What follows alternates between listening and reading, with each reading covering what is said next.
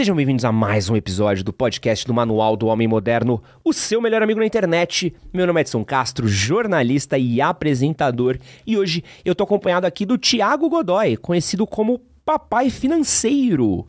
O Thiago atuou como Head de Educação Financeira da XP entre 2020 e 2022. Ele foi 2 vezes TEDx Speaker. Ele é mestre em Educação Financeira pela FGV, autor do best-seller Emoções Financeiras e especialista em comportamento financeiro e psicologia do dinheiro. E hoje a gente vai falar de dinheiro. Pô, ia ser top se fosse perspectiva do Brasileirão 2024, ok? Envolve dinheiro, né? E aí, beleza. Como é que você tá, Thiago? Tudo bem? Pô, prazer estar aqui, cara. Obrigado pelo convite. Thiago, seja bem-vindo. Antes da gente começar o nosso papo, vou deixar só o recadinho tradicional aqui para os nossos queridos inscritos. Você que nos assiste aqui, gosta do nosso trabalho, gostaria de pedir que você compartilhasse esse episódio daqui com seus amigos. Toda vez que você compartilha um episódio, você ajuda e muito a gente. Então, compartilha esse episódio daqui no WhatsApp, compartilha aí nos seus stories. Eu adoro quando a galera compartilha nos stories e me marca, @EdsonHCS. Eu tento repostar quase todo mundo que me marca por lá. Então, posta nos seus stories me marcando. Você que está ouvindo esse podcast daqui por áudio, deixe também sua avaliação nas plataformas de áudio.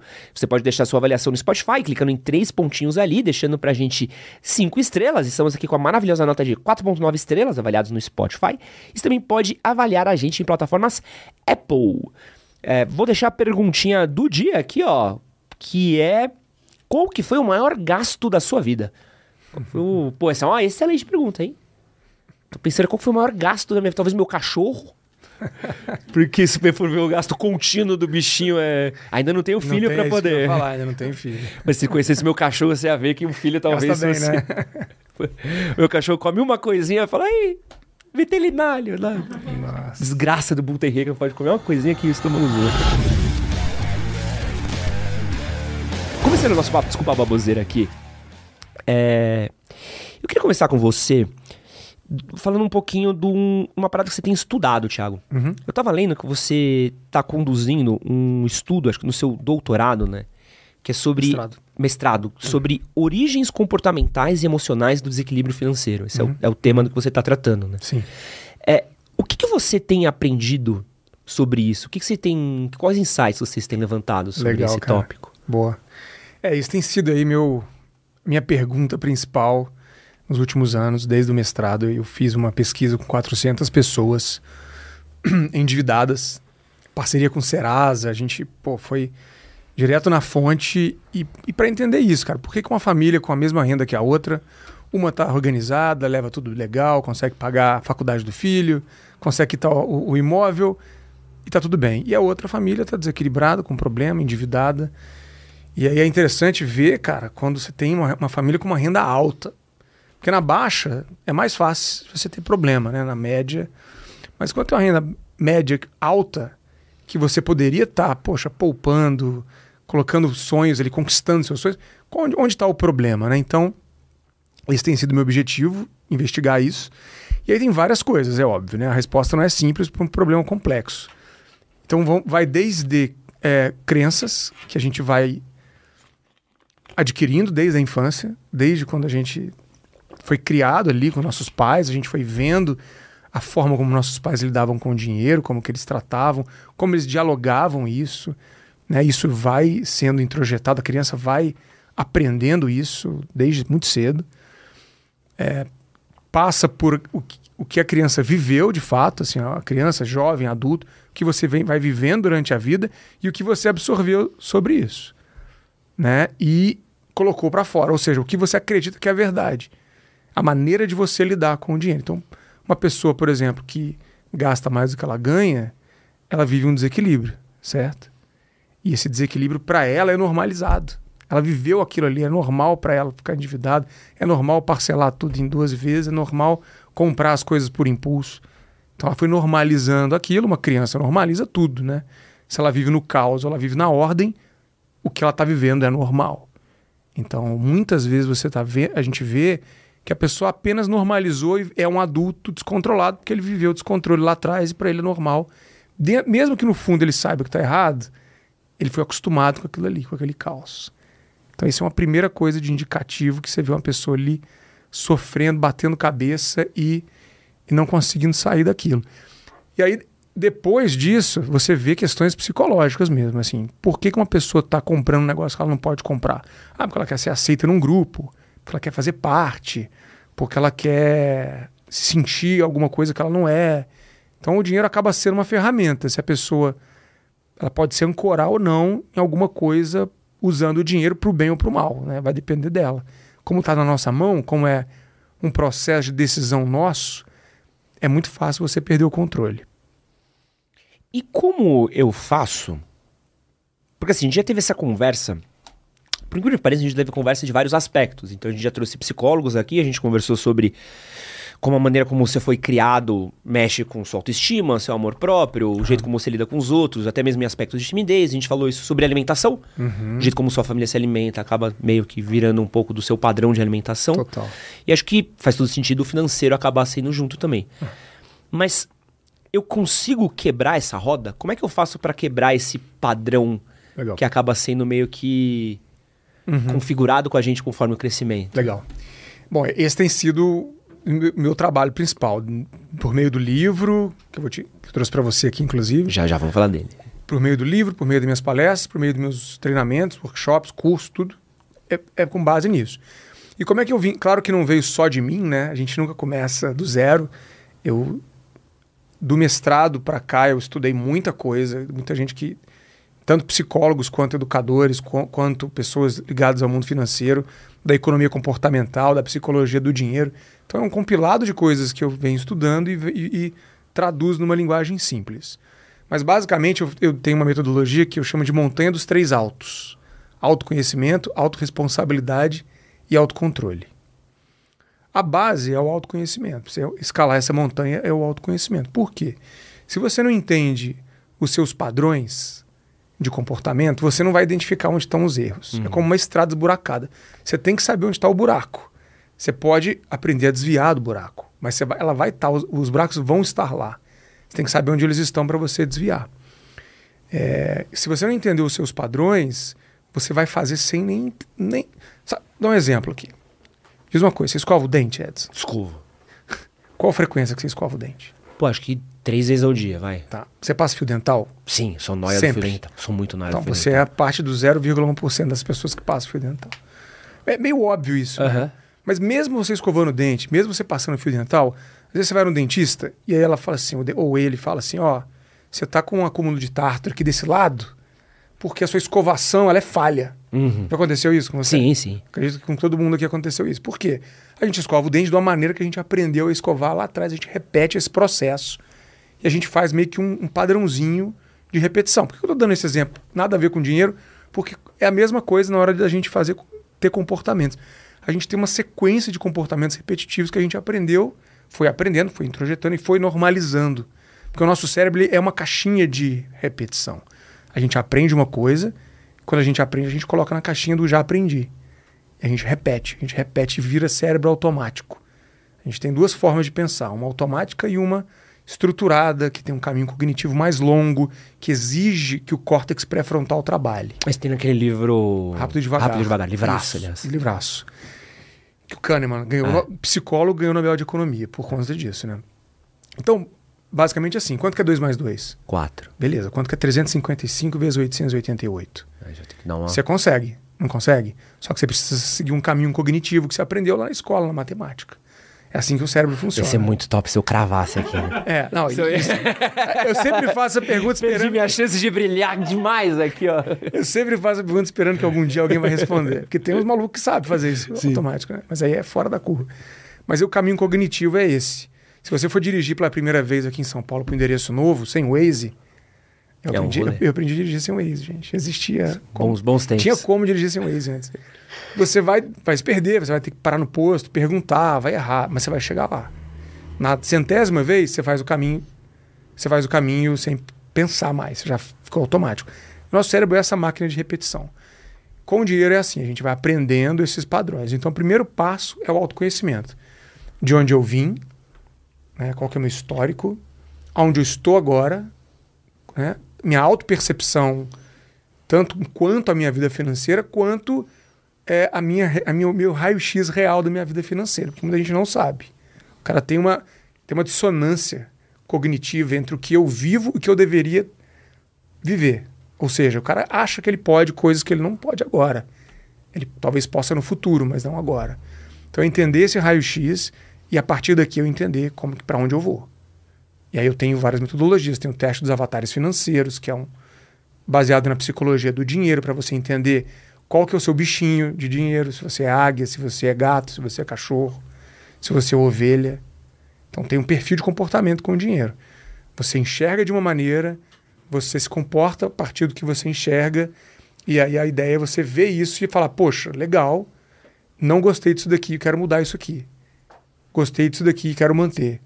Então, com o autoconhecimento, você entendendo um pouco mais, você tem mais condições de assumir responsabilidade sobre o processo de mudança.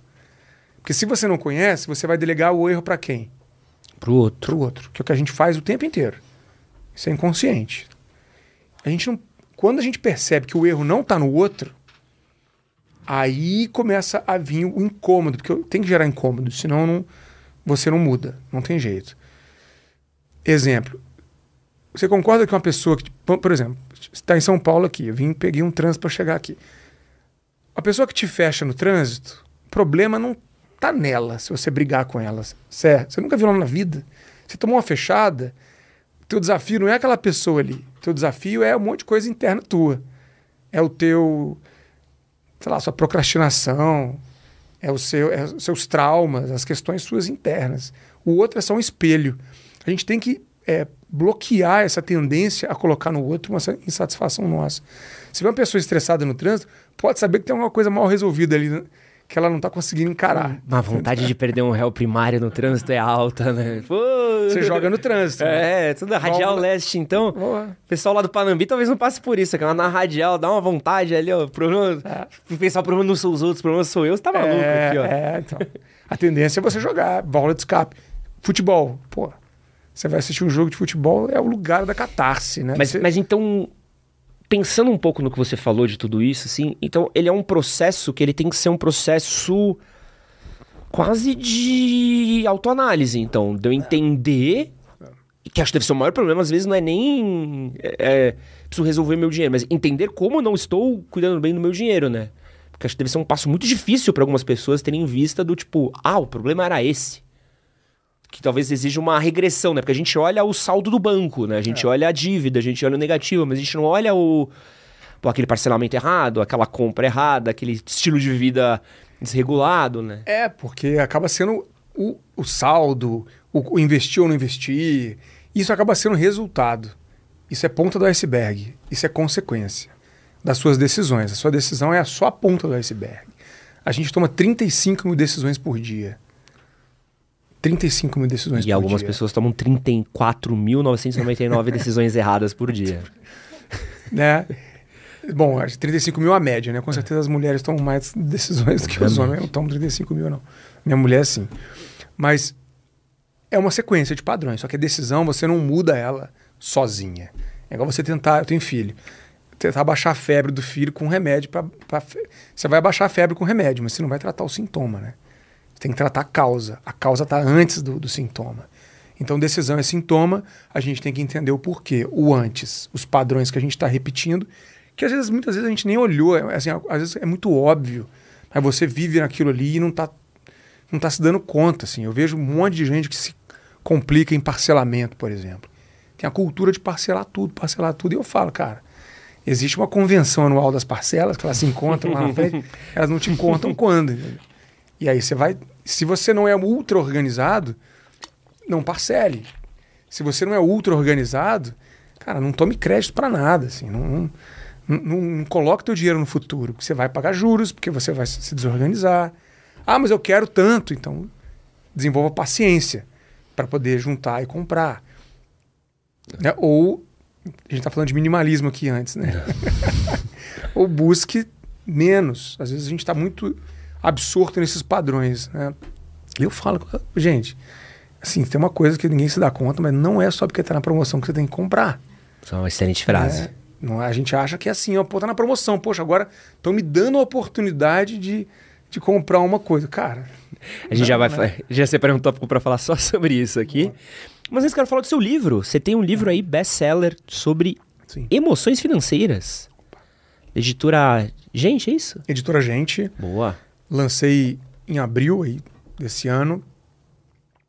Esse livro, Edson, ele é uma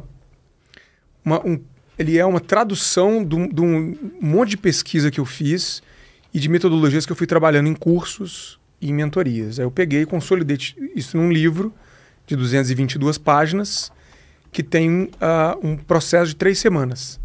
Então esse é o meu convite para a pessoa, para ela passar por cada uma das 3 etapas durante 1 semana. É simples, a leitura é fácil e ele traz aqui o processo que eu te falei, que é o autoconhecimento, a autorresponsabilidade e o autocontrole.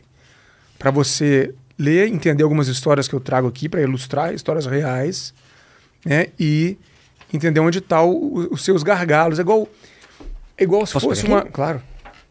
É igual se fosse uma faxina que a gente faz, sabe? Uhum. A faxina, você faz um faxinão e depois, durante a semana, você mantém, não mantém, para não acumular lodo. É mais ou menos isso que a gente faz com a vida financeira nesse livro. Você faz um faxinão, uma revisão total, entende alguns padrões, né? Tira o grosso do problema e depois você vai tendo que fazer a manutenção, que não é nenhuma ciência de foguete. Vou fazer aqui, ó, uma coisa que a galera tem pedido pra gente. Vou dar uma lição de casa aqui pra Débora, nossa produtora aí. Se deu mal, né? Vamos colocar na descrição do podcast também e no primeiro comentário fixado aqui, ó, o link pro livro, Emoções Financeiras. Vamos pôr também um do Rápido e Devagar, que acho que é um livro bom. Legal, boa. Porque o pessoal sempre fica pedindo pra mim, né? Ah, que livro foi que eles falaram? O que eles falaram?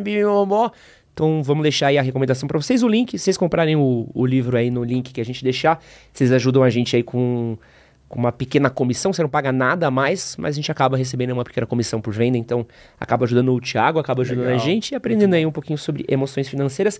E essa chavinha daí é o quê? Esse é o amuleto. Eita. Para o 2024, seu aí, ó. Ficar com as finanças melhores ainda do que já estão. Estamos precisando, hein, pai? Hã? Isso aqui eu tô precisando de amuleto de sorte. Esse amuleto aqui dá sorte, viu? Pô, muito bonitinho isso aqui. Olha que legal. É o símbolo do livro. É. Pô, isso aqui você fez o quê? É 3D? Isso aqui é bonitinho, hein?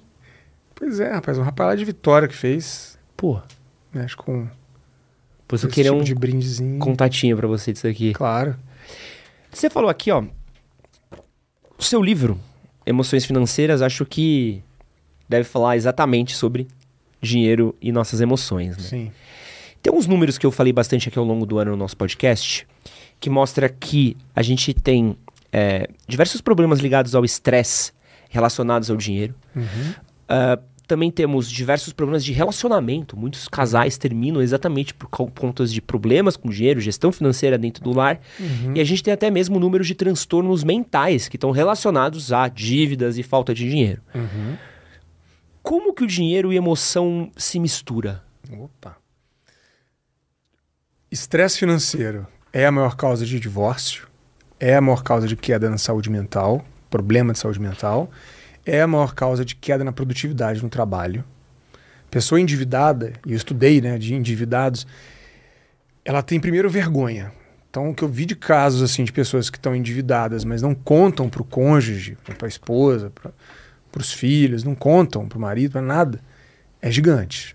Ou conta meia verdade, né? Aquela coisa, mas não sabe quanto tá de dívida. Às vezes a própria pessoa não sabe, mas ela tem vergonha, ela não se abre, é um tabu. Então é um peso muito grande que a pessoa vai carregando e isso só piora a situação, porque aí você tá endividado, não sabe como resolver aquilo, porque não conta para ninguém, o problema tá com você, e você não sabe que às vezes é muito mais simples do que você pensa. E esse estresse, ele vai acumulando uma bola de neve. Então a pessoa tem insônia, não dorme direito, é cobrança em cima de cobrança, a insegurança sobre a questão financeira é algo que prejudica muito. Pra você ter uma ideia, é uma coisa assim absurda, o quanto que elas se relacionam. Quando você está com escassez financeira, ou seja, está empatado, sabe? Está no 0 a 0 ali, que os americanos falam de paycheck to paycheck, né? Uhum. Você ganha seu salário, gasta tudo, ganha seu salário, paga suas contas, gasta tudo. Ou seja, você não tem nenhuma sobra. Se amanhã você perder o emprego, você está ali no máximo com seguro-desemprego. Você não tem um colchão de segurança. Quando você está nessa situação, acontece uma coisa muito interessante, um sequestro do seu córtex pré-frontal. acontece uma tomada total do seu córtex pré-frontal e você tem menos capacidade de tomar decisões racionais. Caraca! Vou dar um exemplo aqui. Pô, dá um exemplo, mas eu já pensei numa coisa aqui na hora. É muito louco. Por exemplo, fizeram um estudo com agricultores na Índia. Tá. Mediram o QI desses agricultores antes da colheita e logo depois da colheita. Então, mesmo agricultor, mesmo teste de QI, antes dele vender a colheita dele, ele estava com insegurança financeira, certo? Ele passou lá o tempo inteiro, um ano às vezes, fazendo todo o processo de plantio, né, e tal, até ele colher, antes de vender. Depois que ele vendeu, ele estava com uma segurança financeira para um ano, que é o que ele ia comprar semente, ele ia fazer. A média de pontos no teste de QI deu 10 pontos a mais quando ele estava com o dinheiro com a folga. Teve caso de 15 pontos a mais.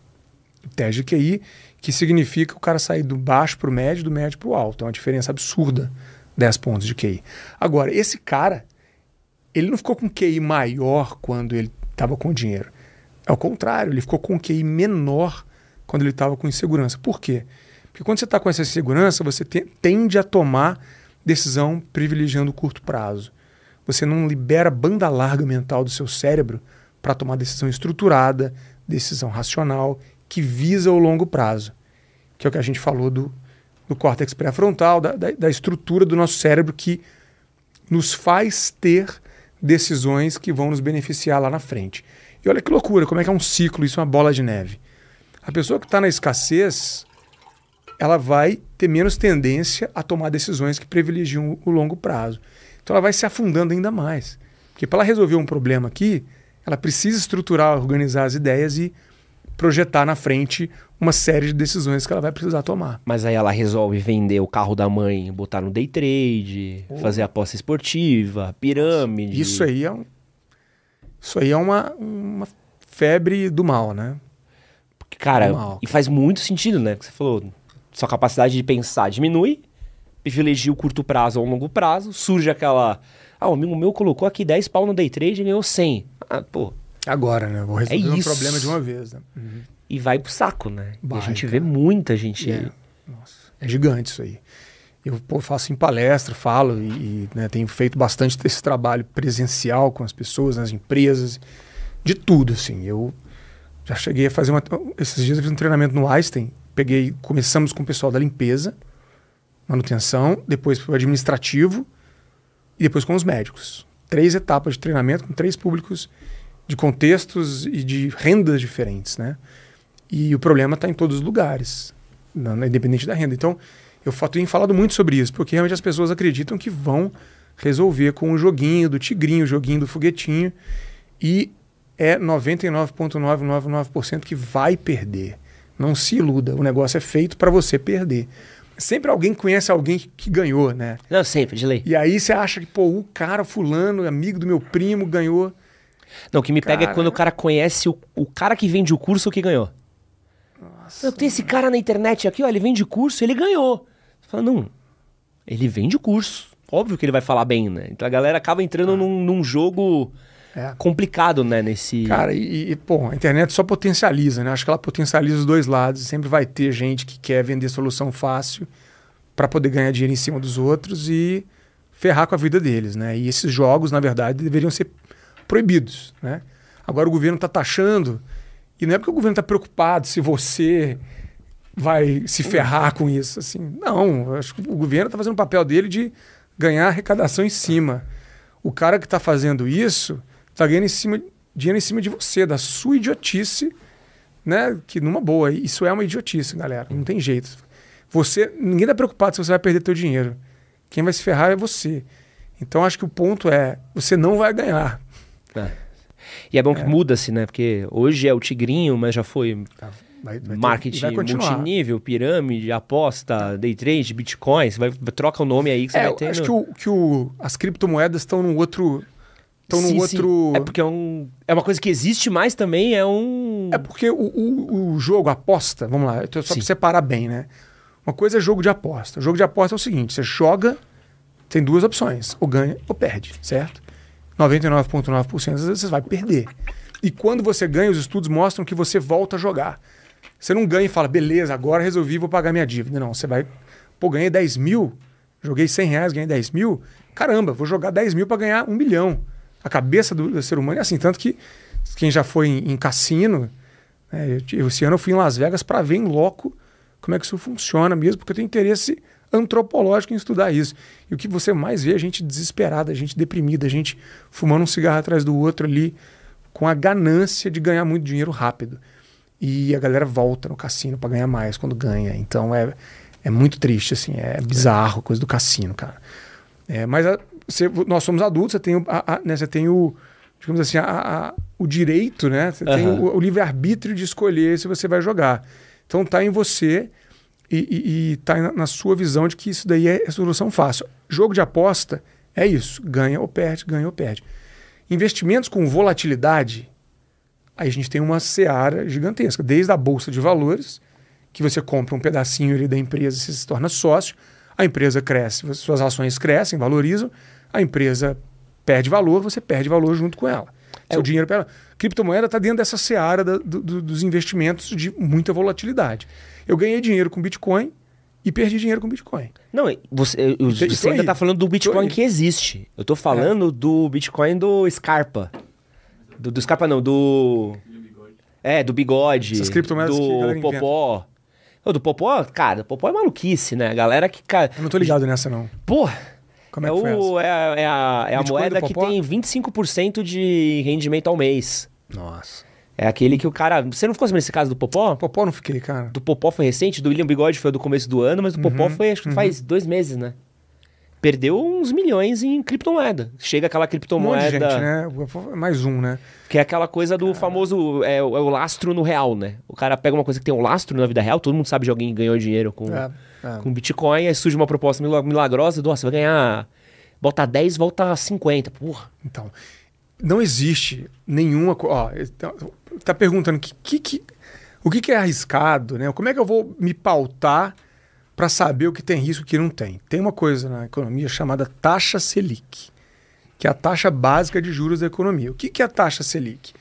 É o valor estabelecido ali pelo Comitê de Política Monetária, né? Que é um monte de gente que está ali para desenvolver a economia, por mais que as pessoas critiquem, né? A gente está falando de realmente especialismo, muita gente boa, e que vai usar a taxa Selic como uma maneira de controlar a inflação e a demanda, né? A economia como um todo. A taxa Selic é uma base muito importante. Ela acaba sendo a base das taxas de juros num país. Então, a taxa Selic está 11,75% ao ano.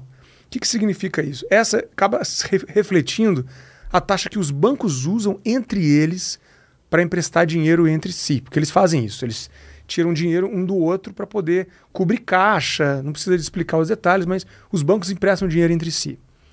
Essa taxa é a base. Ela vai ser tanto a base para os empréstimos e financiamentos, imobiliário, de automóvel, empréstimo que você vai pegar no banco, né, empréstimo pessoal, mas também vai ser a base da rentabilidade dos investimentos. Então você pega um título que vai render, por exemplo, 100% da Selic, que é o Tesouro Selic, ou um CDB que renda 100% da Selic, ele vai meio que acompanhar essa taxa. Isso é renda fixa, que é o que a gente chama, onde você tem uma previsibilidade, onde você tem uma segurança. Então, Tesouro Selic, um CDB, eles têm uma segurança, têm um conforto, porque ele não vai te dar surpresa. Tá? Se ele rende 11,75 por ano, tudo que render acima disso já começa a ter risco. Então, se alguém te fala que vai render 20% ao mês... Cara, é só você fazer conta, não precisa de ser uma conta tão difícil. Se o negócio que rende 11% ao ano é o que a gente paga e o que o mercado está pagando, acima disso tem risco. 20% ao ano já tem risco, imagina 20% ao mês. Então tem muita coisa errada e as pessoas entram por ingenuidade, por falta de conhecimento, mas acompanha, vê como é que está a taxa Selic e tenha desconfiança, gente. Tudo que parece muito fácil, muito bom, que dá muito dinheiro muito rápido, é porque é bom demais para ser verdade, né? A gente não pode ser ingênuo, né, com isso. A própria indústria, ela se apropria muito do... Indústria, não é da indústria, né? Eu acho que culpado talvez seja o marketing. Mas vamos falar do mercado, né? Uhum. O próprio mercado, ele se aproveita um pouco dessas questões de emoções nossas, uhum, para vender, né? Então, para quem estuda um pouco mais de marketing, marketing digital, marketing de conteúdo, mano, a aula 1 que a gente tem é gatilho mental. Uhum. E, pô, quando a gente vai falando de promoção, acho que seria uma frase que até vi no seu Instagram, achei muito boa, né? Do você não precisa comprar só porque tá no desconto.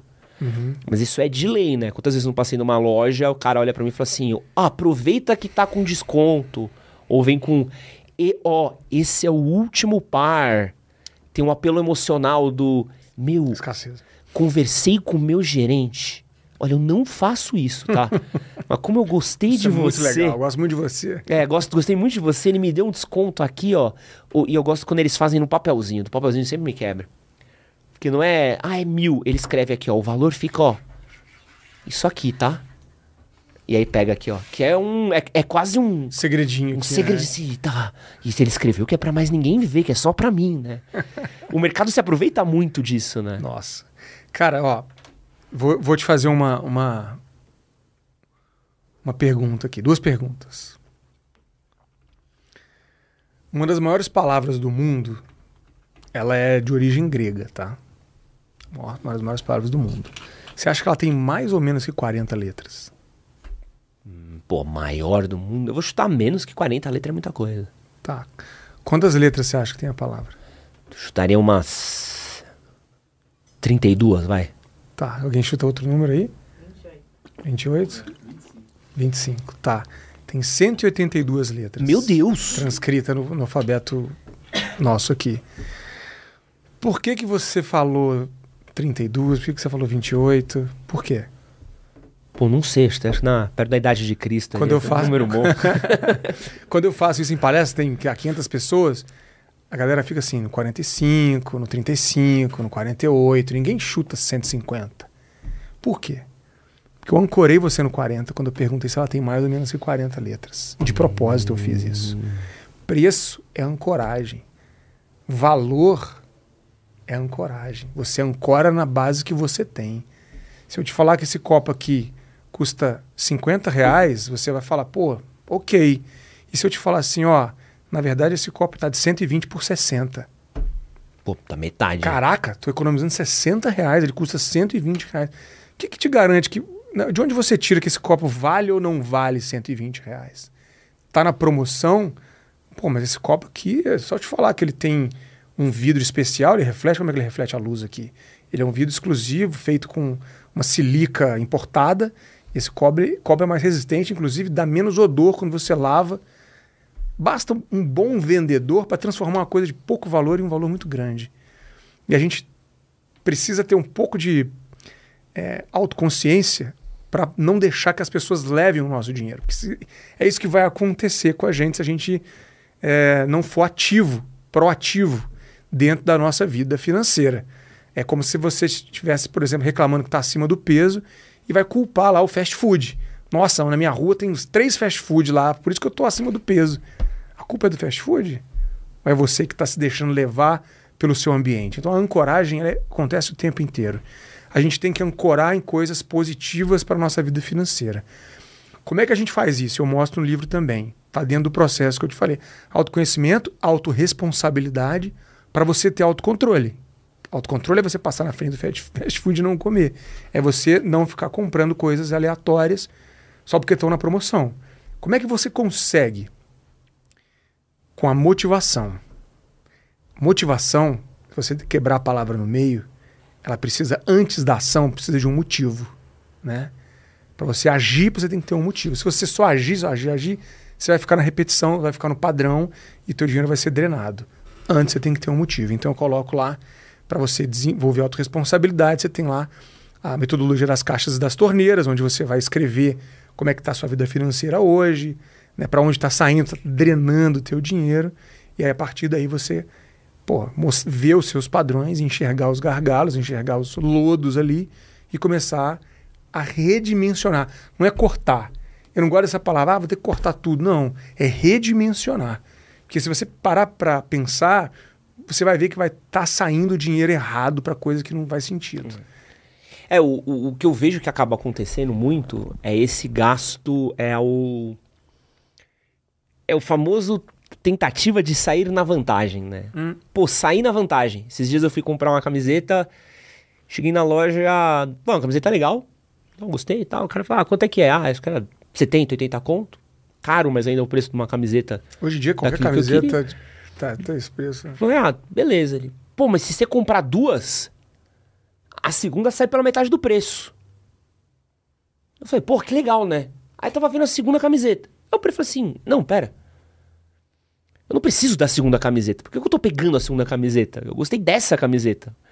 Então, por ser metade do preço, eu tava pensando que eu tava saindo no lucro. Eu não tô saindo no lucro, eu tô perdendo R$40 que eu não preciso, né? É isso aí. Só que é difícil tornar esse... Eu sempre que a gente fala de finança, dinheiro, vídeo e tal, eu sempre falo que é legal você estudar isso, que você começa a entender o que tá te pegando. Porque quando você entende, você pelo menos racionaliza um pouco do... É que nem o preço da pipoca, né? Uhum. Você vai sempre comprar mais cara porque ele é feita para isso. É. Ele não é feito para você comprar mais barato porque a diferença de preço é pequena. E aí quando você começa a entender isso, pelo menos, não que vai tornar a pipoca barata, a pipoca nunca vai ser barata, mas pelo menos você entende do tipo assim, não, esse foi um gasto consciente, ou esse daqui eu gastei, ou eu fui pego nesse pulo do gato, né? Fui pego nesse truque daqui do... pô, eu gosto de videogame, por exemplo. Faz tempo que eu não jogo direito, mas eu gosto. É comum você entrar no... Você ligar o seu videogame e tá lá. Promoção por 24 horas deste jogo. Pô, tá em promoção, hein? Mas você vai jogar? Você tem um tempo... Você queria jogar esse jogo ou é a promoção que tá te fazendo querer comprar, né? É difícil se colocar em xeque desses gatilhos, né? Eu, assim... Todo mundo vive isso, né? Não é fácil pra ninguém. Eu tento já há bastante tempo... realmente me certificar do quanto que eu quero uma coisa. Então, às vezes eu vou, vejo... Deixa eu esperar mais um tempo. Às vezes eu deixo o carrinho aberto lá no site, olho de novo, será que eu preciso? Vejo de novo. Eu fico postergando isso mesmo. E tem gente que chama de pão duro mesmo, mas eu acho que é um pouco de você realmente questionar, porque senão você vai vira uma válvula de escape, você começa a drenar e joga. Na hora que você vê, passou o tempo e você não construiu de fato... A riqueza, né? O que é construir riqueza? Não é ter coisa cara. Eu conheço um monte de gente aí que é pobre de coisa cara, cheio de coisa cara. Tem uma coisa cara, tem uma coisa cara, tem uma coisa cara, mas não tem uma segurança, né? E aí passa o tempo, você não tem.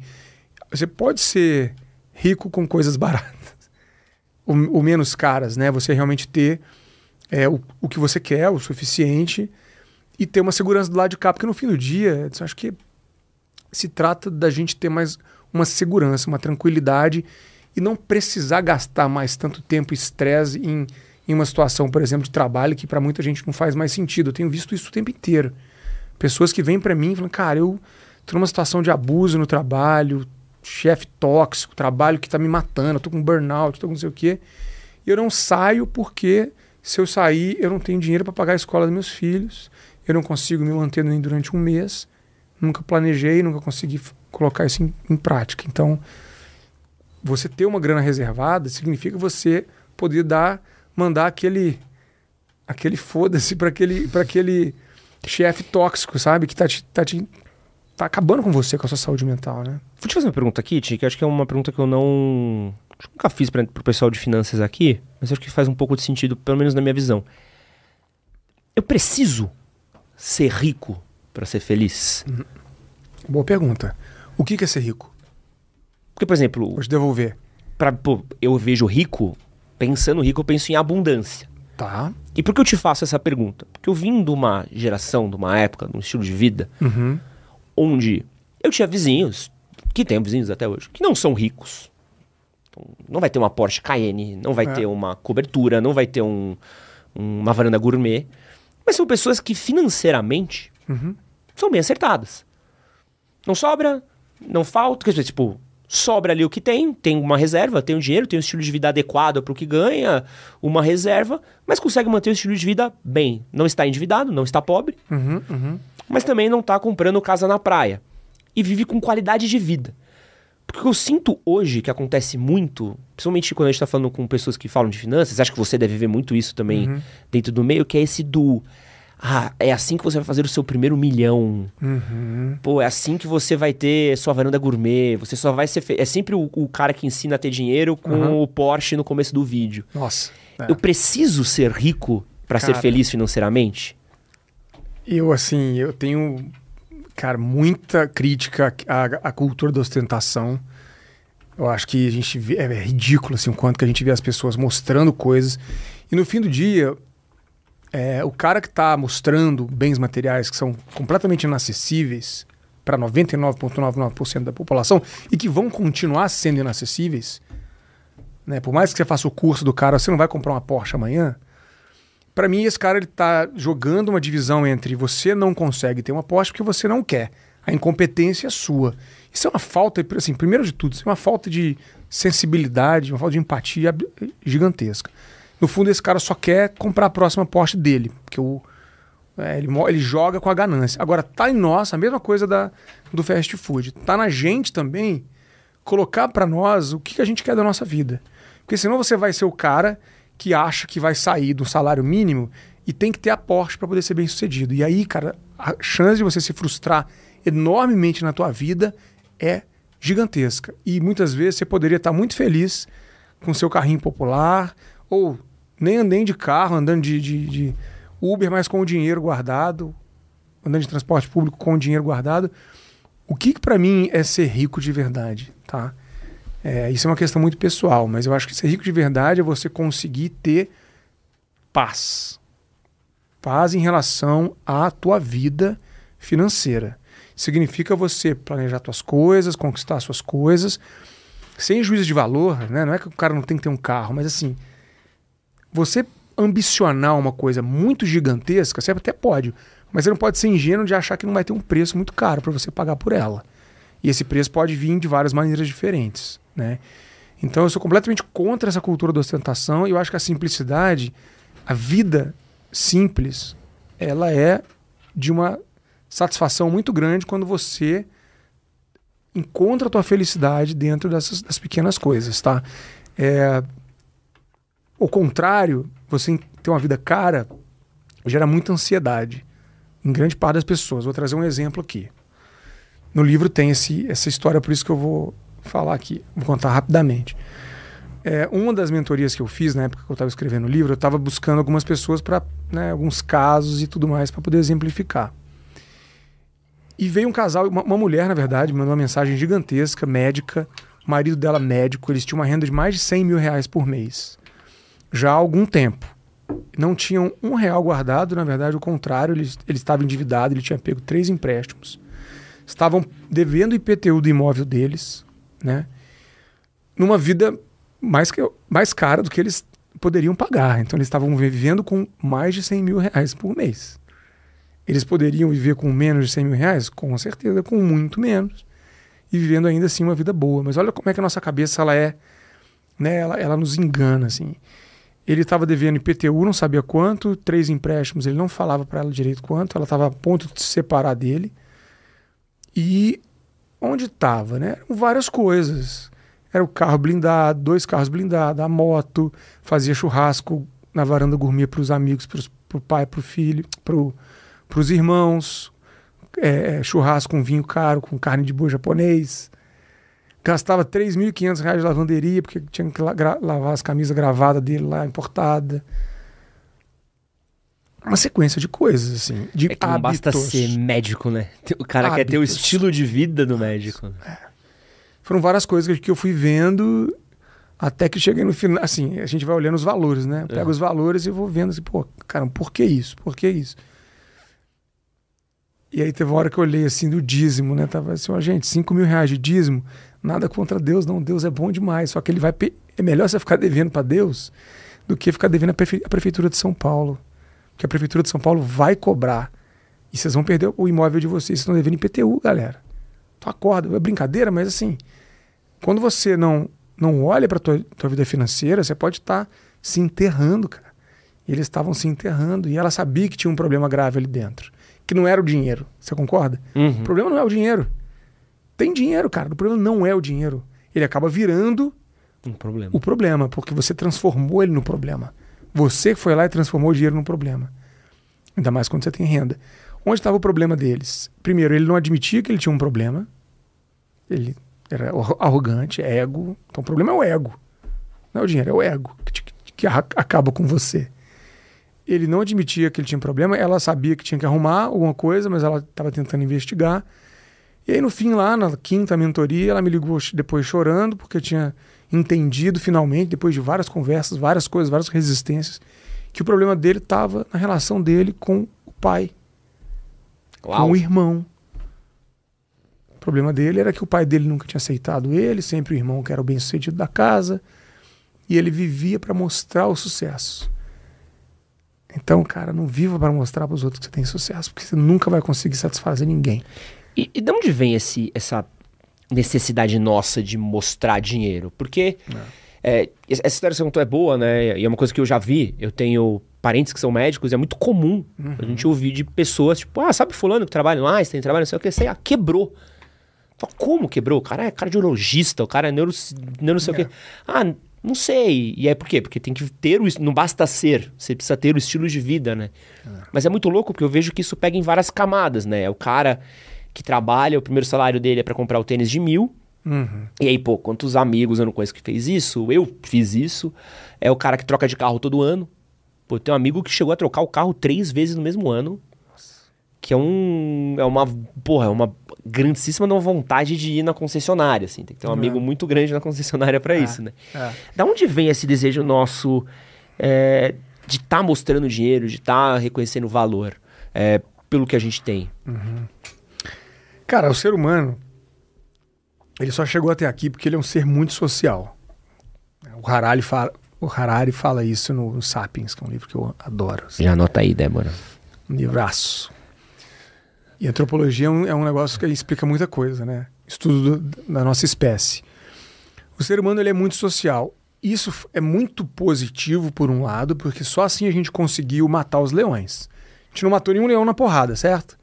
A gente matou leão porque a gente se juntava, construía ferramenta e conseguia se organizar para conjuntamente enfrentar desafios muito maiores. A gente precisa de ser social para viver, a gente precisa de relações sociais, a gente precisa estabelecer conexões com as pessoas para viver. Isso é intrínseco à nossa espécie. Só que, por outro lado, como tudo na vida, essa necessidade de aceitação, ela é biológica, ela é da espécie, ela não é uma coisa só da sua personalidade, ela é de todo mundo. O quanto você vai se enganar, o problema é o auto-engano, tá? O problema é você, na necessidade de ser aceito, construir um personagem que não condiz com a sua realidade.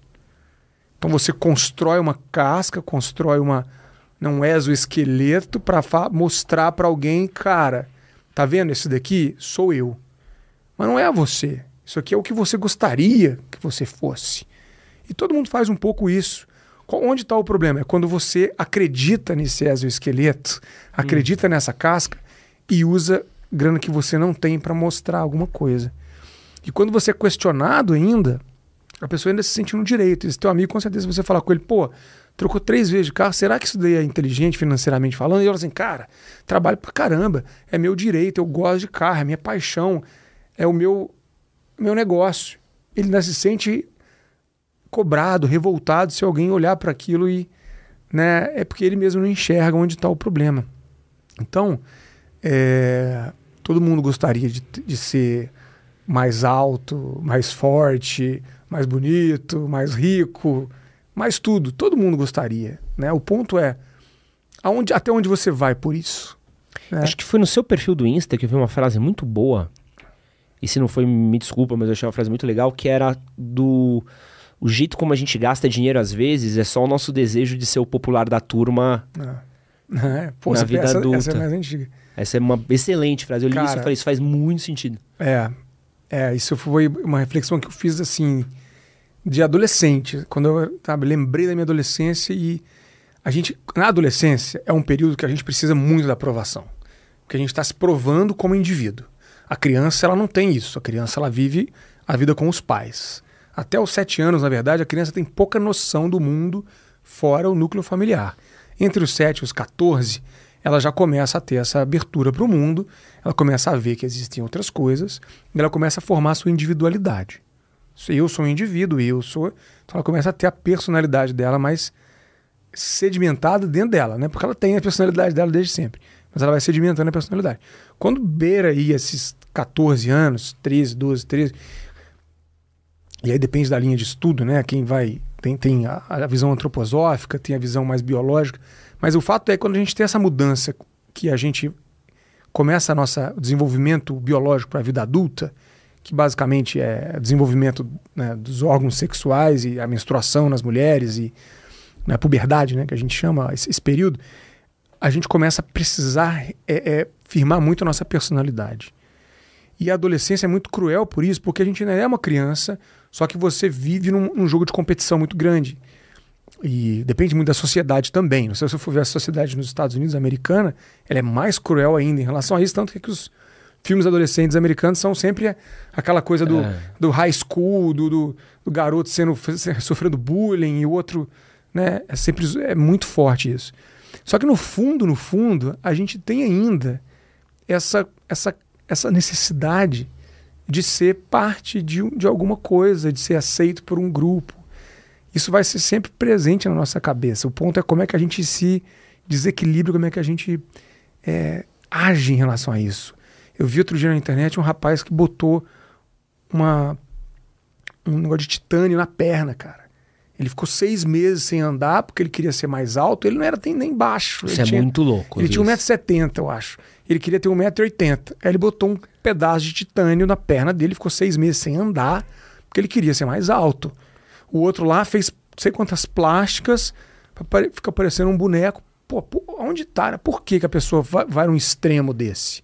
Gasta o dinheiro, a saúde para ser aceito. Eu lembro... acho muito legal esses paralelos, porque quando eu vi essa frase me pegou muito, até porque eu acabei trazendo pra cá. Porque eu lembro que quando eu era mais novo, teve a febre do Nike Shox. Sim. E eu lembro que uma vez veio uma menina que tinha muito dinheiro, ia 2 vezes por ano pros Estados Unidos, nas férias dela, que pra mim, que não ia nenhuma... Fui pros Estados Unidos aos 30 anos de idade, pra mim era uma loucura. E um dia ela chegou na escola com Nike Shox. Eu lembro de que virou uma coisa, parecia uma doença, assim, porque... Uma semana depois tinha uma outra pessoa, e outra pessoa, e outra pessoa. Que é porque, agora essa é a coisa legal. Uhum. E aí eu trouxe uma coisa de hoje em dia, que eu vejo muito, que é muito doido também, que é o destino de férias da moda. Pô, tá todo mundo indo pra Trancoso. Como assim? Curtir umas fériazinhas em Trancoso. Como se Trancoso fosse o Guarujá. Ali, né? Como se Trancoso fosse... Maldivas, né? Curtir... Tinha uma época que era o Jalapão, que vai ter no destino de férias da moda, né? E é muito louco, porque aí você se pergunta... Tu que queria ir pra esse rolê, porque é um rolê que você ambicionava ir. Por exemplo, eu que quero muito ir ao Japão. Ou você tá indo porque todos os seus amigos estão indo e é um sinônimo de status estar onde essas pessoas estão. Nossa, isso é... Cara, a gente tem que ter muito cuidado pra analisar os nossos sonhos. Porque muitas vezes a gente não percebe que a gente não tá sonhando o que a gente quer. A gente tá sonhando o que os outros estão sonhando. Será que o que a gente... que realmente vem da gente? E essa coisa da moda, né, cara, é uma coisa que pega muito, assim, porque é difícil mesmo. Você quer, de novo, você quer ser aceito, você quer dizer que você tá no mesmo lugar que o cara lá foi, e aí lá, o pessoal vai muito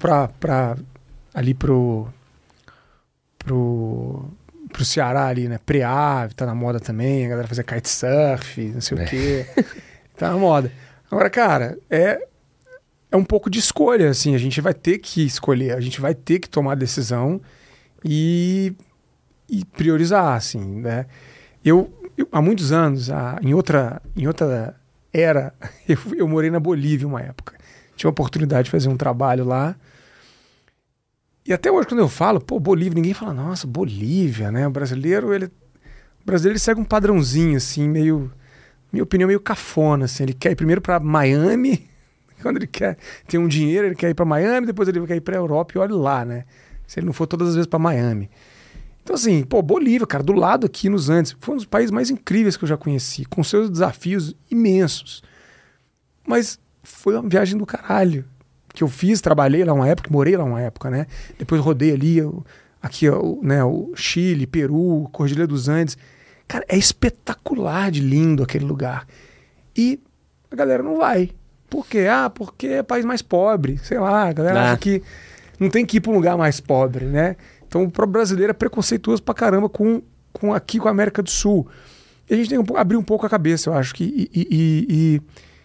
De novo, colocar em ordem de prioridade. Senão você vai gastar todo o seu dinheiro para tirar uma foto lá na Maldivas, que a galera vai também como se fosse aqui para Santos, né?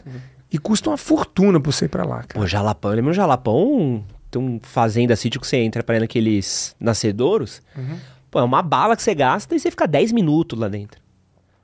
É. E é uma coisa de louco que eu falo, cara, eu tenho pra tirar uma foto. Você foi? Fui. Mas fui pra uma marca, então não paguei. É, então eu fui cara, do jeito bom. Mas eu quase fui, porque eu fui pra Tocantins, a gente fazia um projeto lá em Palmas, aí todo mundo falava do Jalapão, mas eu não conseguia, não. Pô, Palmas é uma cidade muito bonita, aliás. É, falam muito pouco de Palmas. Aquele lago de Palmas é maravilhoso. Comi um peixinho delícia. Mas no Tocantins, de eu olhar assim, de eu estar no nascedor, eu falei assim, pô, quero curtir, quero nadar, quero relaxar. Não, é que você ficar 10 minutos. Pô, eu peguei uma estrada de 1 hora pra chegar num rolê, pra ficar 10 minutos, pra tirar uma foto, pra fazer um take, pra ir embora... Cara, que parte da viagem eu curti, né? Aqui, tá ligado? Como é que eu curti isso daqui? Estraga a parada, né? É. A gente ia pra um lugar, quando era bem, assim, adolescente, a gente perto lá de Juiz de Fora, que eu fui criado lá em Juiz de Fora, chamei Bitpoca, que é um lugar maravilhoso, tem um parque estadual, pô, uma água vermelha de composição orgânica, cachoeiras, grutas, trilhas. Cara, lá nos anos 90... final dos anos 90, não tinha nada ali, assim, era nada. Agora tá gourmetizando a parada, assim. Outro dia a Gisele Binsch foi lá e postou. Falei, na próxima vez que eu for lá, vai ter isso aí também. Você vai ter que entrar na cachoeira, vai ter que parar lá.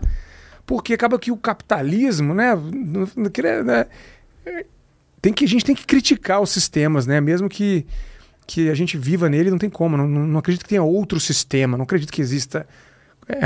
que o socialismo vai dar certo em lugar nenhum, mas o capitalismo é o que a gente vive. Mas a gente tem que ter um pouco de cuidado com isso, senão a gente vai comercializar tudo. Pô, eu não sabia disso, 10 minutos lá na... Que merda, acabou com a fonte porque alguém está explorando aquilo ali, entendeu? Então vamos ter mais criatividade e ir para uns lugares que são mais legais e não tem ninguém ainda lá explorando, né? Porque, pelo amor de Deus, cara, essa coisa dos 10 minutos é sacanagem. Outro mito que a gente vive muito, e tem a ver com dinheiro também, é essa questão do trabalhar com o que se ama, né? Uhum. Porque é um outro rolê emocional nosso, que é encontrar uma satisfação pessoal numa parada que é extremamente pragmática, que é ganhar dinheiro, né? Uhum.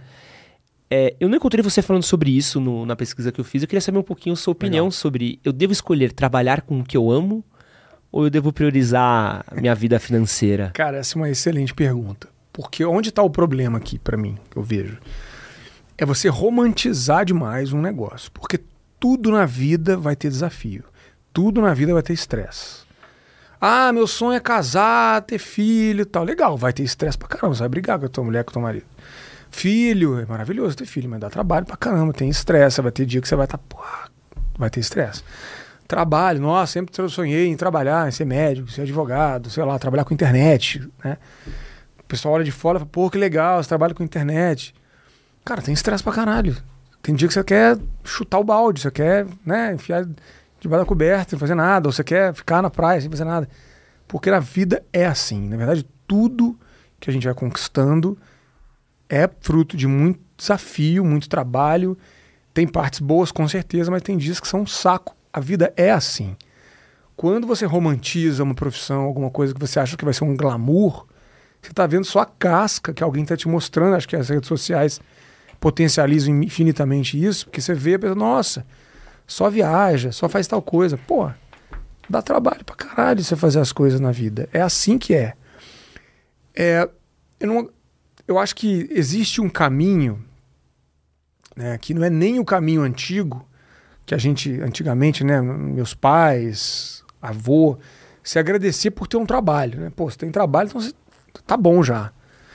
Acho que tem um caminho de você se desenvolver, de você ver suas habilidades, ver coisas que você faz bem e perseguindo, né, um caminho, uma profissão que contemple isso. Por exemplo, se você é bom em Excel, cara, se é bom em conta, se é bom em coisa mais matemática... vai para esse lado que você vai desempenhar o seu potencial ali. Se você não é bom nisso, vai para outra coisa. Gosta de falar, gosta de se comunicar, vai para uma área de... Você não tem quê. O problema é quando a pessoa acha que, nossa, agora todo mundo faz podcast na internet, vou fazer também. Mas o cara nem gosta de falar, nem paciência, gosta de... Então, assim, você tem que se conhecer primeiro e ir percorrendo o caminho. Os japoneses, você gosta da cultura japonesa? Tem um conceito muito interessante que é o Ikigai. Que eles pegam uma coisa que, na minha visão, é bem racional e bem interessante. É você entender, primeiro, aonde está o seu talento, mas não apenas isso.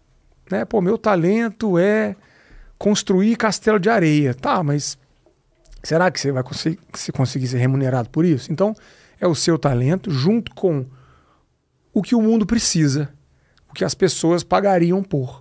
Porque aí você junta o dinheiro, o retorno, o interesse do outro pelo seu interesse. Então é uma interseção. Eu acredito um pouco nisso. Você buscar um caminho onde você desempenha bem, que você faça bem para você se desenvolver, para você se destacar.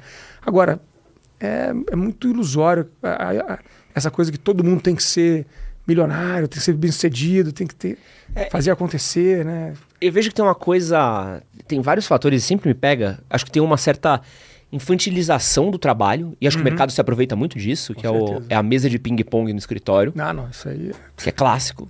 Que é... Pô, vem trabalhar aqui. Você ganha um salário mínimo, mas tem a mesa de ping-pong. Você não tem hora extra, você não ganha hora extra. Trabalha no final de semana, mas, pô... Aqui tem um PlayStation num canto que... Nossa. Você pode jogar videogame às vezes, tipo... Ah, cara, isso durante muito tempo era... Quem trabalha com comunicação veio isso torando também. E tem também uma certa parada que é uma... Eu não consigo achar uma palavra certa, mas é querer ganhar dinheiro de uma coisa, às vezes, que é só um hobby, né? Eu recebi uma mensagem uma vez de um menino falando assim, eu sou advogado, trabalho com isso. Mas eu queria muito... mas eu gosto muito de música. Você acha que eu deveria largar meu emprego para ir viver de música? Falar, não... Você pode só ouvir música, sabe? Você pode só gostar de música, você pode só curtir música. Não sei que você seja um músico incrível, talentoso. Mesmo assim vai ralar pra caramba. Vai ralar pra caramba, e determinada idade, determinado ponto, determinadas escolhas e um mercado tão fechado, você acha que é uma decisão inteligente financeiramente, profissionalmente? Se é a sua vocação, vai embora. Mas às vezes as pessoas acham que precisam ganhar dinheiro com tudo que elas gostam. Eu gosto muito de videogame. Pô, beleza, não vou ganhar dinheiro com isso. Não quero ganhar dinheiro com isso. Eu quero ter uma horinha no final do meu dia que eu ligo meu PlayStation, jogo. Mano, sou muito feliz, desligo ele e vou dormir. Pô, mas você não cria um canal disso? Não cria... é uma ilusão que vai ser divertido trabalhar. Não, isso é inferno. Cara, eu acho assim. Você vai fazer um monte de coisa que você não quer pra ter um momento ali que... é o que você mais gosta. Por exemplo, hoje em dia, uma das coisas que eu mais gosto de fazer é palestra. Porque, cara, eu conheço as pessoas, eu escuto história, eu interajo, eu tô gostando dessa ideia de compartilhar ali, depois que voltou o presencial, né? Cara, tá me dando muita realização. Eu canso pra caralho, mas eu canso feliz. É desafiador? Esses dias eu fiz um bate-volta em Fortaleza. Fui de manhã... Voltei no final da tarde, cheguei em casa às 11 horas da noite. Saí de casa às 5 da manhã. Fiquei, sei lá, quantas horas no avião, porque o avião ainda teve que descer em Confins antes, estava chovendo aqui em Guarulhos. Eu vim de Guarulhos, ainda fui para Guarulhos. Cara, foi cansativo pra caramba, mas eu me realizei. Faria isso todo dia? Não dá. Não dá para fazer um bate-volta em avião assim o tempo inteiro, que eu vou... Então, é desafiador demais. Só que você romantizar e colocar a diversão no meio... Você está um pouco misturando as coisas. Trabalho é responsabilidade. Trabalho é o que você contribui. Você tem que se doar também para aquilo. Vai te exaurir, vai te desgastar. Não quer dizer que tem que ser um peso, né?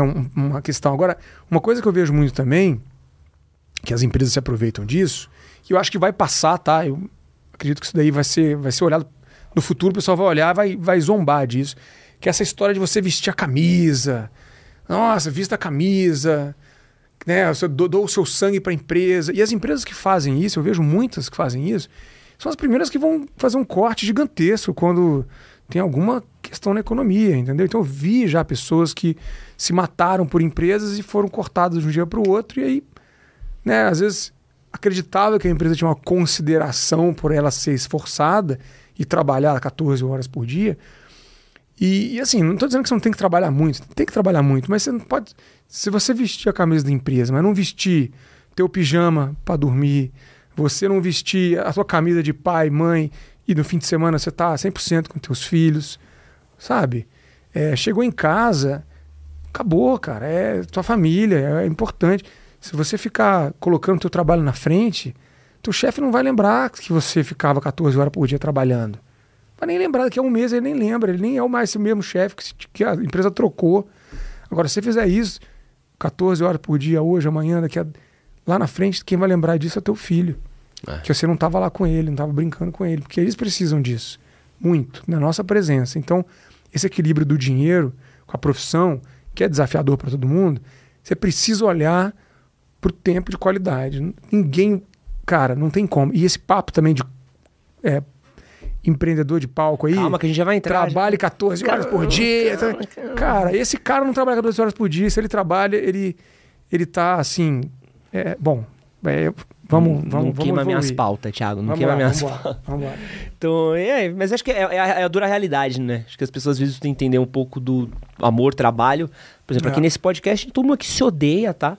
Terminam aqui as gravações, a gente nem se olha na cara, nem fala um com o outro. Vai cada um pro seu canto. A vida é isso, é a ilusão da... Você falou de glamorização. Antes de a gente falar de empreendedorismo do palco, eu quero falar de uma outra coisa que é muito glamorizada aqui no Brasil e nesses últimos tempos, que é a questão do empreendedorismo, né? Que é a questão do... O empreender é a solução de todos os seus problemas, né? Você não ganha dinheiro porque você não empreende, se você quer ser feliz tem que empreender. A gente tirou um pouco do... A gente esvaziou muito o significado do empreendedorismo, né? E aí de novo, eu vejo que essa promessa de que todo mundo agora tem que ter um Porsche, todo mundo tem que ir para Maldivas, e você não faz isso, você é um idiota. É isso que você está vendo marteladamente todo dia. O cara fala, mostra o carro dele, cara, começa a live no carro, eu já desligo. Assim, se você tem para mostrar um carro, você é um bosta. Numa boa. Todo mundo aí que fica mostrando isso... Não assiste o Auto Super nem o Flatout, né? É tudo uns bosta. Desculpa aí se alguém, se alguém aqui já mostrou o carro aqui. Cara, tudo bem. Assim, porque o que você quer mostrar?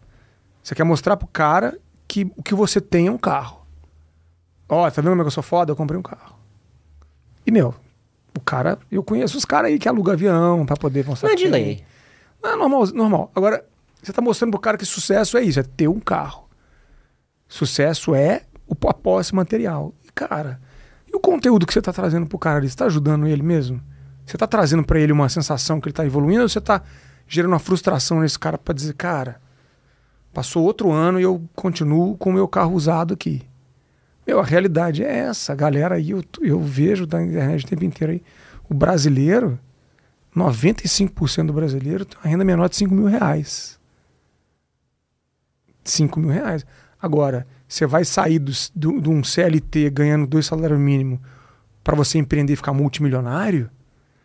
Aí você vê o cara... Tá bom, quem é esse cara que tá falando isso? Ah, o pai dele, dono de uma empresa farmacêutica, ele herdou.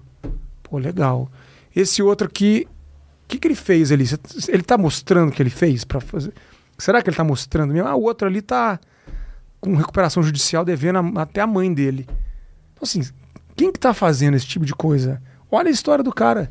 Tem um outro que consegue passar por tudo? Tem. Mas se você ficar ancorando só nisso, cara, você vai ficar te pressionando. A gente se cobra mais do que tudo, né? A gente se cobra, cara, pra essa ganância, quero ter, quero fazer. Calma. Porra, paga tuas contas em dia. Fica com teu filho no fim de semana. Se você puder ir na praia, nas férias, ótimo, mas tá bom. Fica tranquilo. Você não é um merda porque você tem um carro popular, não. Você trabalha, você é honesto. Já tá melhor do que muita gente aí que você tá seguindo que não é. A promessa, ela vende mais do que o produto, né? Isso é muito, muito louco, né? Você vê o quanto... A promessa. Tipo, a promessa é o cara, pô, vou ter esse carro, vou ter... Pô, isso me pega muito, assim. E a quantidade de pessoas que caem. Ah, fiquei milionário aos 18 anos. Pô, peraí...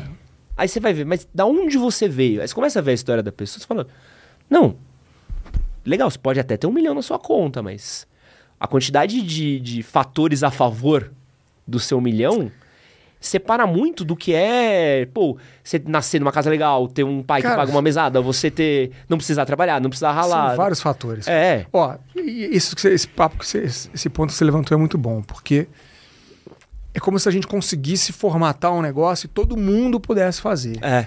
Por exemplo, se chegar o Pelé amanhã e lançar um curso de jogar futebol, jogue futebol como o Pelé. Eu não vou comprar. Porque eu sei que eu não vou conseguir chegar nem perto do Pelé. Mas nem assim, ó, uma volta na terra de distância do Pelé. Agora, um garoto que joga bola vai falar assim, cara, se eu comprar o curso do Pelé, vou ser bom igual o Pelé? Por que ele não acredita nisso? Porque o Pelé é o Pelé. Você acha que ele vai ensinar alguém a ser bom como ele? Ele fez algum curso com alguém? Você acha que o Pelé fez o curso com o, sei lá, pai do Pelé, que era bom de bola também? Ou ele só se tornou o Pelé porque ele é o Pelé? Então, às vezes, o cara tá ali vendendo uma coisa que é uma confluência de fatores que você não vai conseguir replicar. E não é o talento dele, não, tá? Às vezes o cara tem talento, sim. Mas ele faz coisas que você não faria também. Eu tô dizendo que todo mundo que, né, cresceu... Tem muitas histórias. É muito difícil generalizar, a gente tem que ter esse cuidado na internet. Mas às vezes o cara está te vendendo uma parte do negócio, você não está vendo todo. E não é que você não tem que empreender, não é que você não tem que buscar crescer. Eu acredito no empreendedorismo, eu sou empreendedor. Uhum. Mas eu tento buscar o meu caminho, cara. É o meu caminho que não vai ser igual, que claro que não vai ser igual de ninguém. E é uma ancoragem na realidade, né? Porque eu acho que o rolê do empreendedorismo, que eu sinto, é essa falta, esse descolamento com o real. Uhum. É essa ilusão, é a famosa ilusão do vender água no farol. Vá vender água no farol, você vai ficar rico. Só você dobrar aqui, né, com R$1 você... Porra, sabe? 20... Pô, mas teve esse cara que deu certo. Você fala, porra, beleza. Mas da minha casa até o Panambi, quantos caras que eu não passo que vendem água e não estão numa condição igual a um cara que deu certo, entendeu? A gente é muito acostumado a pegar a parte pelo todo. Opa. E a gente fala muito pouco sobre essa ancoragem na realidade. Tipo assim, pô, vender água no farol, existe alguma...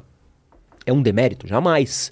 Você tem que fazer o que você precisa fazer para trazer dinheiro dentro da sua casa, para sua família, de acordo com os trâmites da lei, entendeu? Claro. Óbvio que você precisa ser ambicioso, óbvio que às vezes é a solução que tem e tal, mas a gente precisa entender às vezes que certas coisas não vão enriquecer você. Essa promessa do enriquecimento, acho que tem... minha reclamação com esse empreendedorismo de palco, com essa glamourização, é a culpa que ela traz. Opa! Porque ela é muito baseada na culpa, né? Do tipo, pô, você não consegue porque é você. Depende de você. Eu consegui porque você não consegue.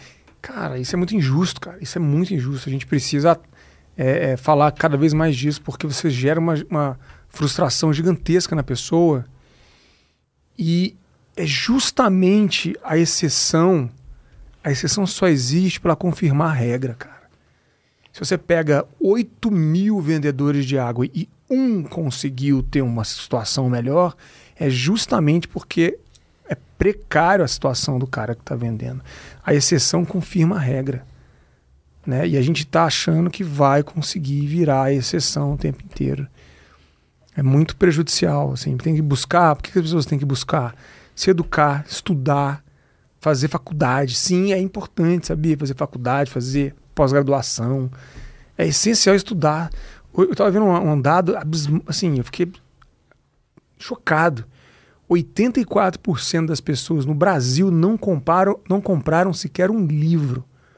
84% das pessoas no Brasil, nesse último ano de 2023, não compraram nenhum livro. A gente tem 16% da população que comprou um livro. Por quê? Porque ela não tem dinheiro para comprar um livro? Uma boa parte sim, porque realmente as pessoas passam necessidade, passam fome. Mas uma boa parte dos 84% teria condições de comprar um livro. Por que a gente não compra livro? Porque não é valorizado isso. O cara acha que no livro ele não vai...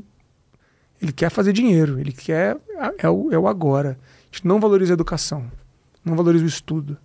E ainda tem essa galera que fala assim, ah não, estudei, larguei a faculdade, fui empreender, fiquei milionário. Na faculdade você vai aprender coisas que você não vai usar. Porra, caramba. É importante você aprender história? É importante você aprender geografia, matemática, até química é importante você entender.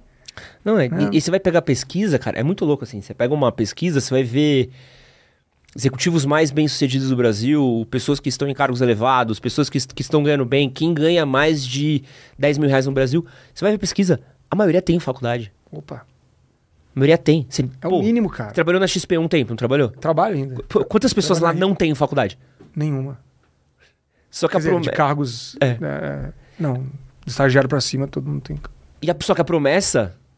Não. Por quê? Porque é muito... Ah, pô, pra que você vai gastar em faculdade? Você pode gastar no meu produto. É, então, eu falo isso com a galera também, assim. Cara, você, beleza, tá seguindo alguém na internet, tá gostando do conteúdo da pessoa, dá uma olhada um pouco nas outras redes.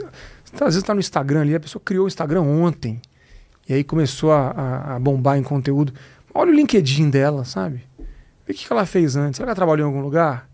Será que o que ela tá falando aqui, ela falou em outros lugares? Ou ela tá falando aqui só pra você?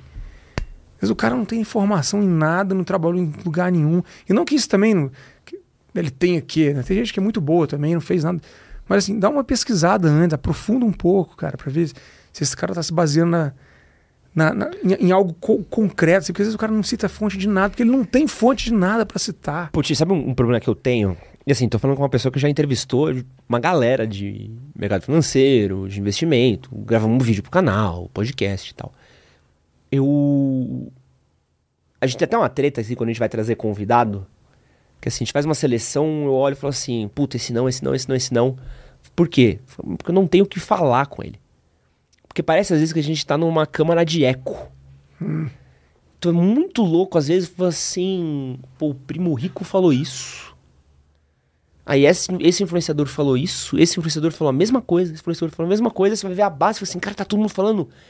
Exatamente a mesma coisa, do mesmo jeito, igual. Então, às vezes, parece que tá todo mundo repetindo o chavão. E se você precisa sair um pouquinho... Até por isso que eu gostei bastante do seu trabalho, quando a Débora mostrou pra gente, eu falei, puta, cara, esse cara fala um pouquinho diferente da galera, tem mais bagagem, umas conversas diferentes que vão pra outros lugares que são legais de falar. Porque parece uma câmara de eco. Quando a gente tá falando de empreendedorismo, então, pô, é loucura. Loucura, você entra nos caras, trabalhe duro enquanto eles dormem.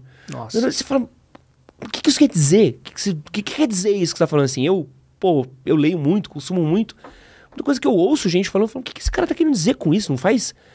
Não tem nada, sabe? Você para pra pensar um pouco a mais além da frase de efeito, parece que tá morto, entendeu? Parece que a coisa por dentro é a cópia da cópia, da cópia, da cópia, da cópia e que segue, né? É, assim, bom, essa coisa de internet pra mim é muito nova. Eu sou das antigas, né? Então eu trabalhei muito tempo no analógico, né? A gente, com projetos de educação financeira pelo Brasil inteiro. Inclusive, a gente, durante 6 anos eu estive na Estratégia Nacional de Educação Financeira e a gente estudava, né? Fazia projetos, implementava projetos, fazia análise de impacto do projeto. Grandes projetos, né? O Banco Mundial era parceiro, fez... realmente estudos para a gente entender o que a pessoa aprende, absorve e aplica nessa área financeira. E essa minha bagagem nessa área financeira, nesses últimos 10 anos, por mais que hoje eu esteja no mercado financeiro, né, trabalhando com a parte de educação, eu não sou do mercado financeiro originalmente. A minha área é educação. E aí, o que é a visão da educação financeira real? É de um conceito que vem lá da OCDE, que é a cidadania financeira. O que é cidadania financeira? É um conhecimento que você vai usar para você navegar pela sociedade como um cidadão mais completo. Porque todos nós vamos precisar lidar com essa questão financeira, independentemente da profissão, independentemente da formação, da renda. Todos nós precisamos atuar de forma consciente com a nossa vida financeira.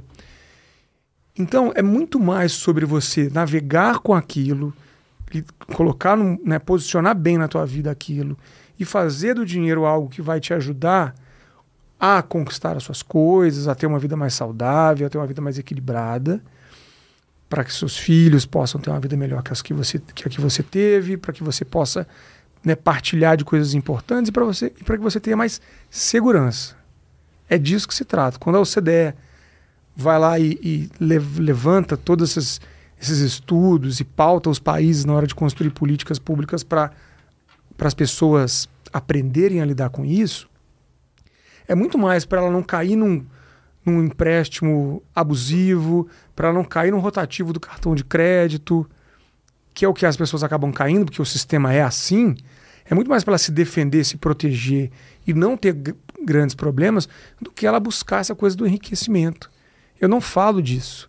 Eu não acredito que esse é o caminho. Acho que enriquecer é um processo muito individual e que a gente não tem que viver nessa busca infinita. A gente tem que, ao contrário, olhar para a nossa vida financeira com o pé no chão para que a gente tenha progressivamente, claro, uma melhoria. Todo mundo quer melhorar de vida, mas a gente ter a paciência necessária para não cair na antecipação das conquistas, que esse é o maior problema. A pessoa quer antecipar, ela se enrola, ela entra em rotativa do cartão, ela não sabe que ela vai ser cobrada em 350% ao ano de juros, ou ela vai pegar, né, um financiamento imobiliário e não vai saber que ela consegue amortizar esse financiamento, antecipar, né, ou ela não saber a taxa, não saber declarar o imposto de renda. São coisas que são do dia a dia e que, se você aprende, você vai consistentemente melhorando a tua vida e passa isso para os seus filhos. Ensina teus filhos a viver uma vida equilibrada no dia a dia, né? Porque essa coisa do excesso, do consumo, isso vira um desequilíbrio, né? Então essa é a minha escola, essa é a minha base. E o que eu tenho tentado fazer é aprender um pouco mais, né, com várias pessoas brilhantes que estudam pelo mundo isso também, o por trás, por quê? Né? Como é que funciona o nosso cérebro, como é que funciona o nosso processo de tomar de decisão, como é que a gente pode ajudar uma pessoa a dar um passinho atrás antes dela tomar uma decisão que pode prejudicar ela. Porque às vezes o que acontece é que a pessoa toma uma decisão errada e ela se complica durante muito tempo por conta de uma decisão errada, que ela não soube, né, medir, olhar. Então, assim, eu olho meu trabalho nessa parte e eu, né, me dedico a aprender mais para compartilhar mais sobre isso, que eu acho que é daí que a gente vai conseguir evoluir, sabe? Acho que a internet está aí como uma ferramenta maravilhosa, mas para nos dar clareza e consciência, expansão da consciência, pé no chão. Porra, o que funciona para um não é que funciona para mim, o que eu quero, o que está dentro de mim, qual que é o meu perfil. Cara, o autoconhecimento, aí voltando, só para... Fiz um arco muito grande aqui. O maior conhecimento que existe é o autoconhecimento. É você se conhecer, para que você não caia em padrões que os outros estão te cuspindo todo dia aí na tua frente. Se conheça. Não precisa de tal coisa. E eu me pergunto isso, sabe? Na minha vida também.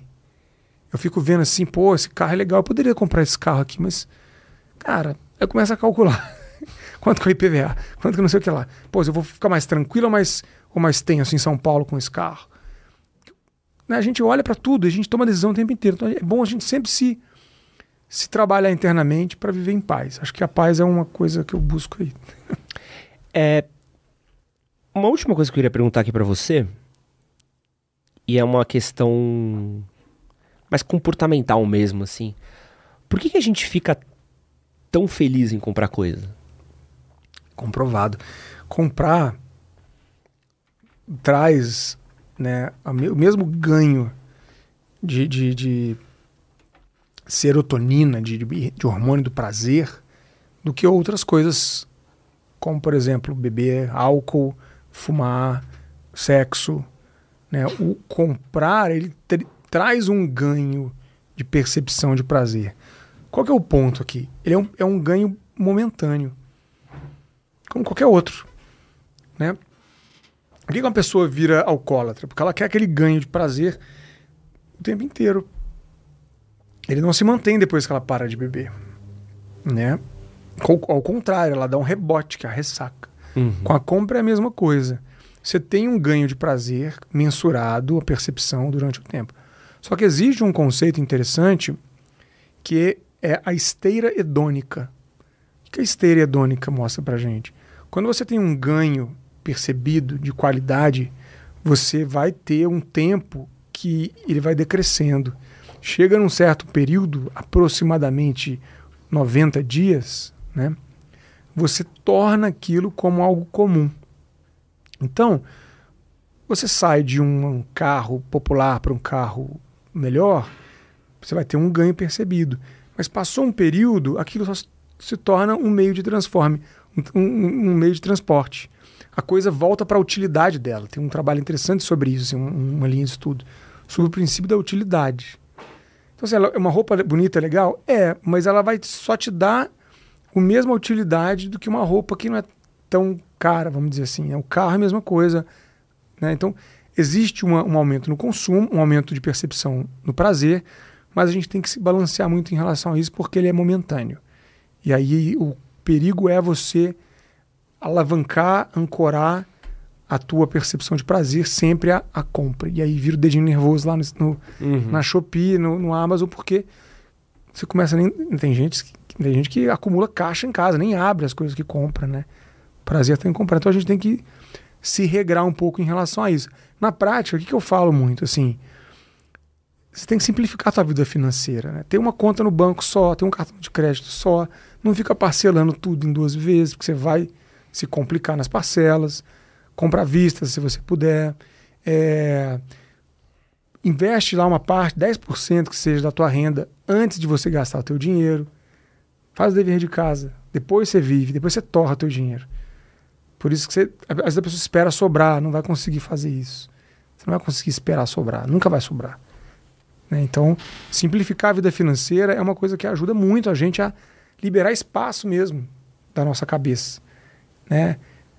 O Steve Jobs falava isso, né? Ele só usava camiseta igual para liberar espaço da cabeça dele para tomar das decisões. Acho que com o dinheiro a gente tem que liberar um pouco desse espaço também, sabe? Dar uma simplificada e enxergar um pouco de forma mais limpa ali a vida financeira. Me veio uma coisa aqui na cabeça. Tu tem algum aplicativo, ferramentas que você usa para controlar seu dinheiro que você goste? Cara, eu controlo o dinheiro num aplicativo chamado Splitwise, que na verdade é um aplicativo muito simples, que ele vai meio que ele vai meiar uma conta. Então você, por que a gente faz isso lá em casa? Para a gente ter uma noção de quanto que eu e minha esposa, quanto que a gente está colocando nas contas de casa. Né? Então você coloca ali e eu tenho noção de, por exemplo, ela pagou tal coisa, ela coloca lá. Então a gente divide a nossa vida financeira ali dentro. E eu tenho uma noção também de quanto que a gente está gastando com a casa todos os meses. Fora isso, eu, por exemplo, não sou o cara que faz uma planilha complexa e bota tudo lá na planilha, não. Eu tenho uma noção dos meus gastos maiores, né? E eu tenho mais do que isso, eu tenho uma meta de poupar todos os meses. Tá. Então eu faço isso, cara, eu me simplifico desse nível. Eu vou poupar X todos os meses, eu pego, invisto. O resto é dinheiro do meu dia a dia, dinheiro para pagar minhas contas.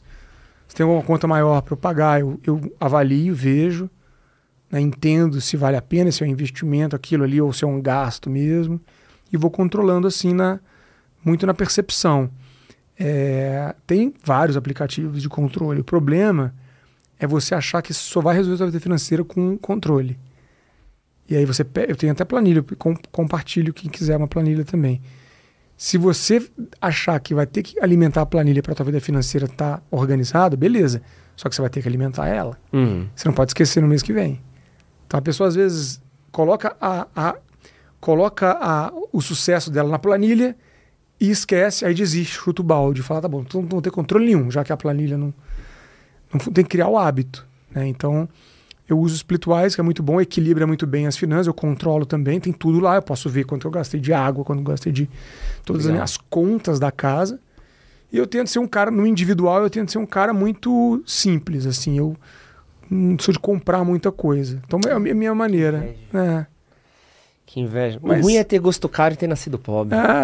Cara... Gosto adquirido é o maior mal. Sabe que o mundo pode te dar. O problema não volta, cara. É isso. Não volta. Eu tenho medo dessas coisas de gosto adquirido, rapaz. É tipo café. Tu já tomou café bom? Pô, agora então. Esse é um que eu já... Acabou. Já caí na armadilha. Café chocolate. Chocolate. Não, sabe o que eu fiquei sabendo? Que no Brasil tem uma legislação que permite que o pessoal que moe café que tenha impurezas. Então, na prática, pode ter até pedaço de bicho lá dentro. E aí fiquei sabendo de uma nutróloga que me contou. Eu parei de comprar café moído. Aí eu compro o grão, tem aquele moedor em casa, joga. Cara, além de tudo, é bem melhor quando você moe o café na hora, né? Nunca mais eu tomo café moído. Acabou. Aí o pilão, que é R$10, não entra mais na tua casa. O grão, problema é o gosto adquirido. Tem o Platão falava da caverna, a gente aprendeu a lição errada. Não é pra gente sair da caverna, é pra se chamar a gente pra fora da caverna, fala, vou ficar aqui. Tô de boa, né? Tô de quero boa saber, aqui. Quero experimentar picanha não, quero experimentar essa carne boa não, vou ficar aqui que eu tô...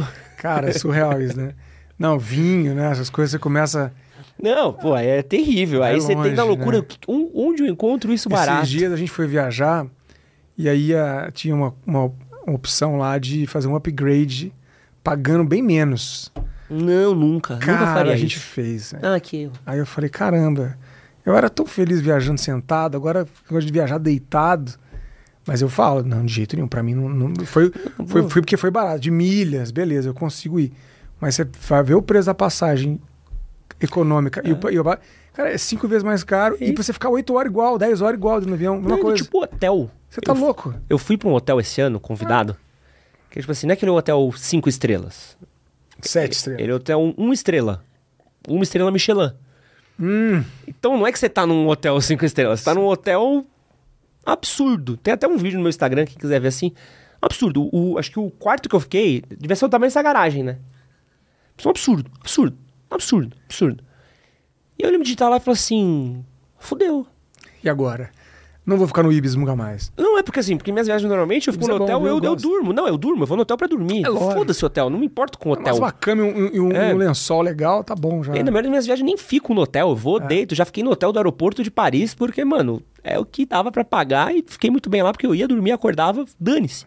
Mas no momento que eu pisei naquilo, eu falei assim, pronto, próximo hotel que eu chegar... que não tiver uma montanha de muffins, frutas frescas, um Pinot Noir, uma água com gás, uma PRM esperando, eu vou chegar e falar, porra, né? Mas é bom a gente fazer essa assim, eu falo muito isso com a Isabela, minha mulher, né? Que ela já é dos gostos mais sofisticados. Ah, a gente tem uma aqui, ó. Então. A gente tem uma aqui que não... Dar um presentinho pra ela de fim de ano? Dificílimo. Então, mas assim, ela aprendeu muito comigo, tá? Ixi, a gente chegou a viajar pra França uma vez de mala de mão. Ia na lavanderia lavar as roupas. Porque, cara, era isso, praticidade. Só que dá pra você equilibrar também. Você pode, por exemplo, você fala assim, cara, beleza, vamos ficar num hotel mais barato, mas a gente vai num restaurante legal. Por que é prioridade? Acho que é sobre isso também, né? O que é prioridade? Pô, pra mim, pagar uma passagem barata... 8, 10 horas passou, já tá lá. Chegou no mesmo lugar que o outro que pagou, né? Mas muito mais caro. Um hotel também que tem uma cama legal, você vai só dormir, você vai ficar o dia inteiro rodando. Agora, vai num restaurante legal, comer uma coisa boa, pô, bacana. Ou vai fazer um passeio legal, que você vai ter que investir. Ou contrata um guia, sei lá, pra poder... Depende da pessoa, acho que é muito de cada um, né? E acho que você priorizar é importante e sempre buscar, cara... não gastar com coisas que você não dá vazão, não dá valor. Isso é muito louco. Eu em viagem sou diferente. Tipo, eu não gasto com comida. Eu consigo passar. Consigo passar. Você passa no mercado. 7 dias de viagem comendo no McDonald's e tô bem. Mercado de boa. Agora, por exemplo, museu. Eu tenho um amigo que não vai. Fala, pô, 20 euros pra entrar nesse museu e tal. Ah, não. Tem que ir. Fala, pô, eu pago. Pô, eu nunca mais vou estar aqui. Pô, fui na Sagrada Família. Pra mim, esse lugar foi... Cara... Eu chorei quando eu entrei nessa igreja. Qualquer experiência você entra nessa igreja? Eu chorei. Cara, eu fiquei emocionado, assim, de verdade. Não, e eu tava com um amigo... Aquilo ali pra mim é uma coisa... Eu não esperava dentro ser igual, né? Você vê por fora, né? Sei lá, vê legal, bonito por fora, pra caralho. Mas dentro é surreal, cara, outra coisa. Dentro você... Parece uma árvore, cara. Sei lá o que é aquilo ali, velho. E eu lembro de estar com um rapaz lá, um colega de viagem e tal. O cara falou, pô, não vou pagar pra entrar aí que é muito caro. Posso ver na internet. Ah, não. Falando. Não. Aí você fala assim, não... Tudo bem, é um rolê teu, mas você tá maluco, porque a internet nunca vai ter a sensação de você entrar, olhar e falar, mano... Não.